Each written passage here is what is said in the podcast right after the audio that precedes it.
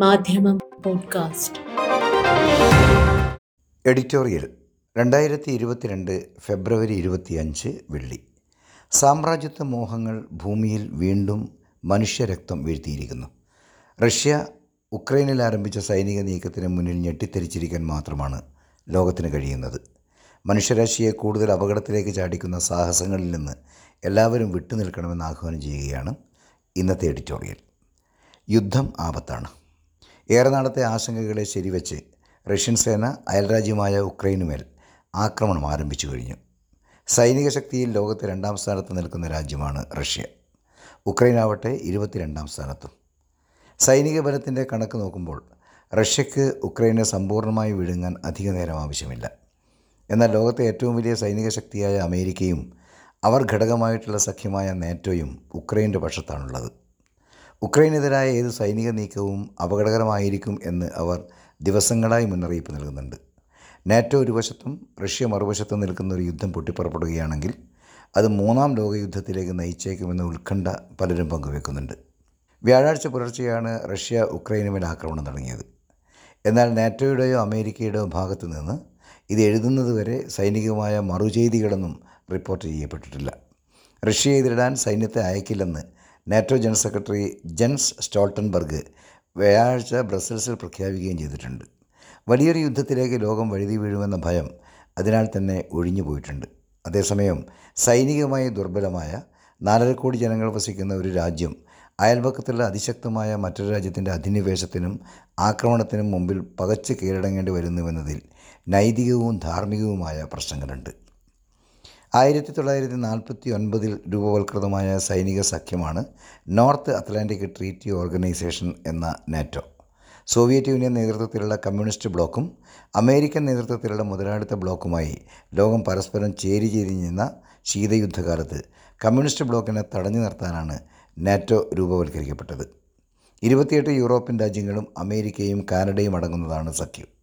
Soviet union ഇല്ലാതാവുകയും ശീതയുദ്ധം അവസാനിക്കുകയും ചെയ്തിരിക്കെ നാറ്റോയുടെ പ്രസക്തി എന്ത് എന്ന് ചോദിക്കുന്നവരുണ്ട്. നാറ്റോ പിരിച്ചുവിടണം എന്നതാണ് അവരുടെ ആവശ്യം. അതേസമയം സോവിയറ്റ് യൂണിയന്റെ തിരോധാനത്തിന് ശേഷം കൂടുതൽ അംഗരാജ്യങ്ങളെ ചേർത്ത് നാറ്റോ വിപുലപ്പെടുത്തുകയാണ് ചെയ്തത്. അതിൽ തന്നെ റഷ്യയുടെ തൊട്ടടുത്തുള്ള പഴയ സോവിയറ്റ് യൂണിയൻ റിപ്പബ്ലിക്കുകളായിരുന്ന എസ്തോണിയ ലിത്വേനിയ ലാത്വിയ എന്നീ രാജ്യങ്ങളെ നാറ്റോയിൽ അംഗമാക്കിയതിനോട് റഷ്യക്ക് കടുത്ത വിയോജിപ്പുണ്ട്. നാറ്റോ തങ്ങളുടെ വരാന്തയിൽ വന്ന് കളിക്കുന്നുവെന്നാണ് റഷ്യ അതേക്കുറിച്ച് വിചാരിക്കുന്നത്. ഉക്രൈനെയും നാറ്റോ അംഗരാജ്യമാക്കുമെന്ന പ്രചാരണം കുറച്ചു കാലമായുണ്ട്. അതും റഷ്യ പ്രകോപനപരമായ നീക്കമായാണ് കാണുന്നത്. തങ്ങളെ വളയാനുള്ള നാറ്റോ പദ്ധതിയാണ് ഇതൊക്കെ എന്നവർ ഭയക്കുന്നു.